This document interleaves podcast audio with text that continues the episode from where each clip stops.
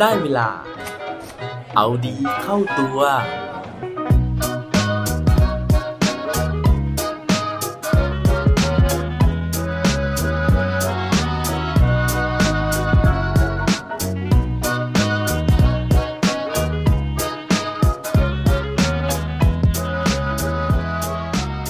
เคล็ดลับของสตรีหมายเลขหนึ่ง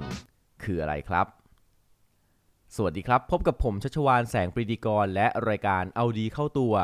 รายการที่จะคอยมาหมั่นเติมวิตามินดีด้วยเรื่องราวแล้วก็แรงบันดาลใจ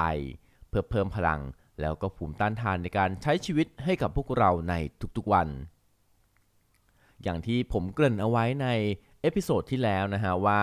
สัปดาห์นี้นะครับเพื่อเป็นการฉลองนะฮะเนื่องในวันสตรีสากล หรือว่า International Women's Day นะฮะเราจะ จัดเต็มนะครับกับเรื่องราวที่เป็นแรงบันดาลใจของผู้หญิงที่สร้างแรงบันดาลใจให้กับโลกใบนี้นะฮะตอนที่แล้วเนี่ยผมเล่าถึงเรื่องราวของโคโค่ชาแนลไปแล้วนะฮะโอ้โหพอดีเพิ่งตื่นนะฮะเลยสำเนียงภาษาอังกฤษเลยอาจจะ drop ไปนิดนึงนะฮะของโคโค่ชาแนลนะครับ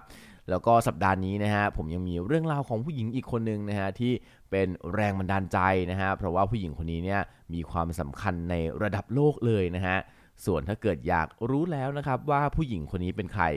ไปฟังพร้อมกันได้เลยครับ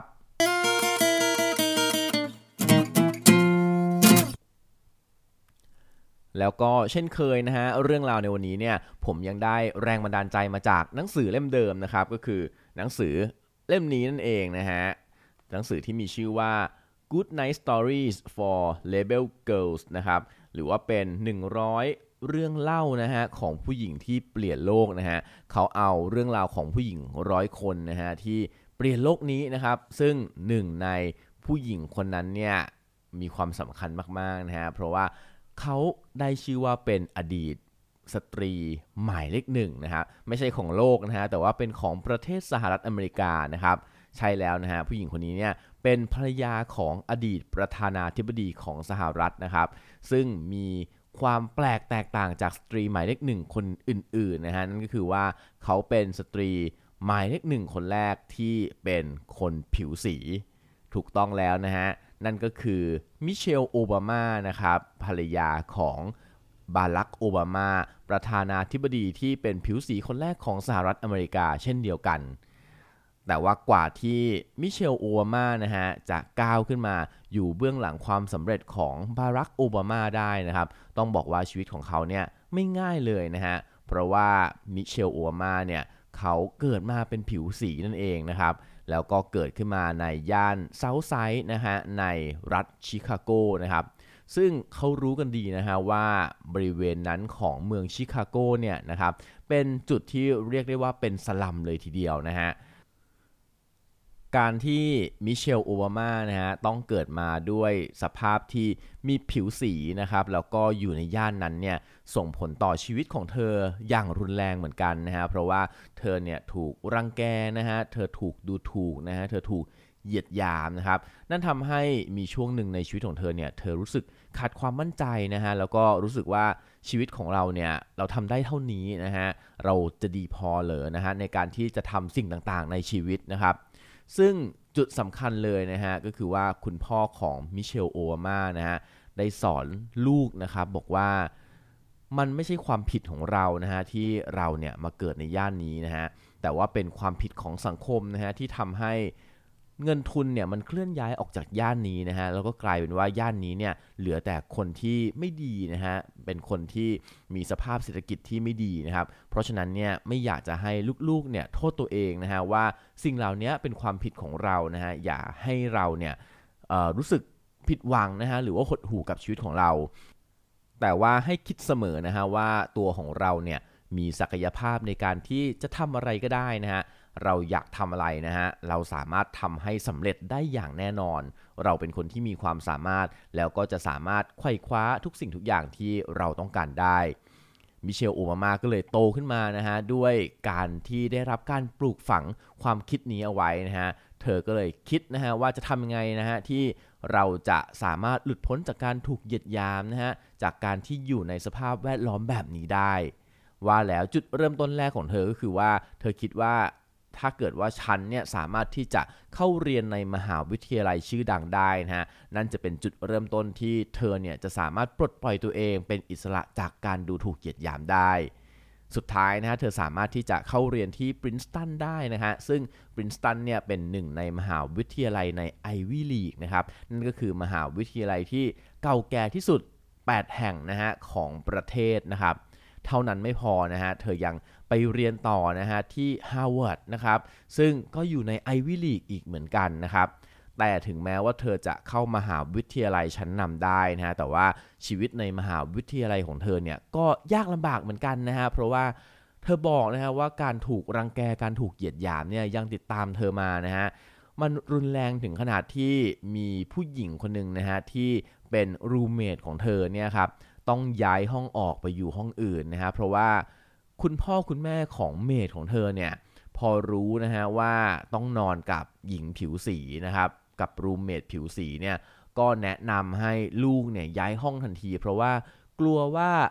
ลูกเนี่ยจะโดนห่างเล่นะฮะจะโดนผลกระทบไปด้วยนะฮะจากการที่มิเชลโอมาเนี่ยโดนคนอื่นกันแกล้ง ก็เลยกลัวว่าถ้าอยู่ถ้านอนห้องเดียวกันเนี่ยจะถูกกันแกล้งไปด้วย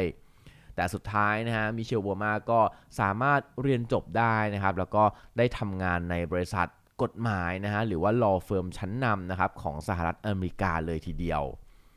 หลังจากนั้นนะฮะเธอได้ทำงานด้านกฎหมายนะครับแล้วก็มีอยู่วันหนึ่งเนี่ยก็มีลูกค้าคนหนึ่งนะฮะที่ชื่อว่าบารักโอบามานั่นเองครับหลังจากที่ทำงานทำงานไปนะฮะเธอก็รู้สึกตกหลุมรักกับผู้ชายคนนี้นะครับ จนวันหนึ่งนะฮะ โอบามาเนี่ยมาบอกเธอว่าตัดสินใจที่จะทำงานเพื่อประเทศนะฮะ อยากที่จะลงเป็นนายกเทศมนตรีนะฮะ ก่อนที่จะมาเป็นประธานาธิบดีนะครับ ตอนนั้นเนี่ยเธอก็คิดนะฮะว่าโอบามาไม่น่าจะประสบความสำเร็จนะฮะ เพราะว่ามันเป็นไปได้ยากมากที่ผู้ชายที่เป็นคนผิวสีเนี่ยจะกลายมาเป็นประธานาธิบดีนะฮะ ตอนแรกเธอก็เลยไม่ได้ให้การ support ใดๆครับ แต่ว่าพอเธอนึกถึงคำสอนของพ่อฮะที่บอกว่าไม่ว่าอะไรนะฮะที่เราอยากได้เนี่ยเราทุกคนนะฮะสามารถที่จะทำให้มันสำเร็จได้นะฮะแล้วก็เป็นไปได้แน่นอนนะครับ อย่างที่เธอเคยยึดคตินี้เนี่ยตั้งแต่เด็กๆนะฮะจนเธอประสบความสำเร็จในชีวิตของเธอเองนะครับ ว่าแล้วเธอก็เลยตัดความคิดเดิมออกไปนะฮะที่ว่าบารักโอบามาเนี่ยจะไม่สามารถเป็นประธานาธิบดีได้นะฮะแล้วก็ให้การสนับสนุนอย่างเต็มที่นะฮะ จนสุดท้ายอย่างที่เรารู้กันนะครับว่าบารักโอบามาก็เลยกลายเป็นประธานาธิบดีผิวสีคนแรกของสหรัฐอเมริกานะฮะนั่นก็เป็นเรื่องราวนะฮะเบื้องหลังนะครับกว่าจะมาเป็นมิเชลโอบามานะฮะอดีตสตรีหมายเลขหนึ่งของสหรัฐอเมริกานะครับ ซึ่งเคล็ดลับนะฮะในการที่ทำให้เธอประสบความสำเร็จนะครับ แล้วก็กลายมาเป็นคนแบบ ทุกวันนี้ได้นะฮะก็คือทัศนคติของเธอแล้วก็คำสอนของคุณพ่อนั่นเองนะฮะที่บอกว่าทุกอย่างมันเป็นไปได้นะฮะอย่าให้ข้อจำกัดในชีวิตนะครับ มาจำกัดนะฮะเป็นกรอบนะครับในการที่จะขัดขวางไม่ให้เราเนี่ยก้าวไปถึงจุดหมายนะฮะหรือว่าอิสระในชีวิตอย่างที่เราตั้งใจไว้ หวังว่าเรื่องราวในวันนี้นะฮะจะเป็นแรงบันดาลใจให้กับใครหลาย ๆ คนนะฮะโดยเฉพาะผู้หญิงที่เกิดมาพร้อมข้อจำกัดแบบนี้นะครับ ถ้าทัศนคติของเราดีนะฮะเราอาจจะกล้าวขึ้นมาเป็นสตรีหมายเลขหนึ่งแม้ว่าจะไม่ใช่ของประเทศนะฮะแต่ว่าอาจจะเป็นสตรีหมายเลขหนึ่งในใจใครหลาย ๆ คนก็ได้ครับ และปิดท้ายวันนี้ด้วยโค้ดดีโค้ดโดนจากมิเชลโอบามาเขาบอกไว้ว่า don't be afraid be focused be determined be hopeful be empower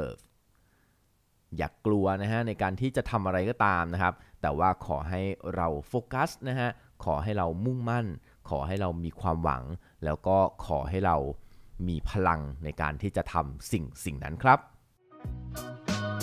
อย่าลืมกลับมาเอาดีเข้าตัวกันได้ทุกวันจันทร์ พุธ ศุกร์ พร้อมกด subscribe ในทุกช่องทางที่คุณฟัง รวมถึงกดไลค์ กดแชร์ เพื่อแบ่งปันเรื่องราวดีๆ ให้กับเพื่อนๆของคุณผ่านทุกช่องทางโซเชียลมีเดีย สุดท้ายนี้ขอให้วันนี้เป็นวันดีๆ ของพวกเราทุกคน สวัสดีครับ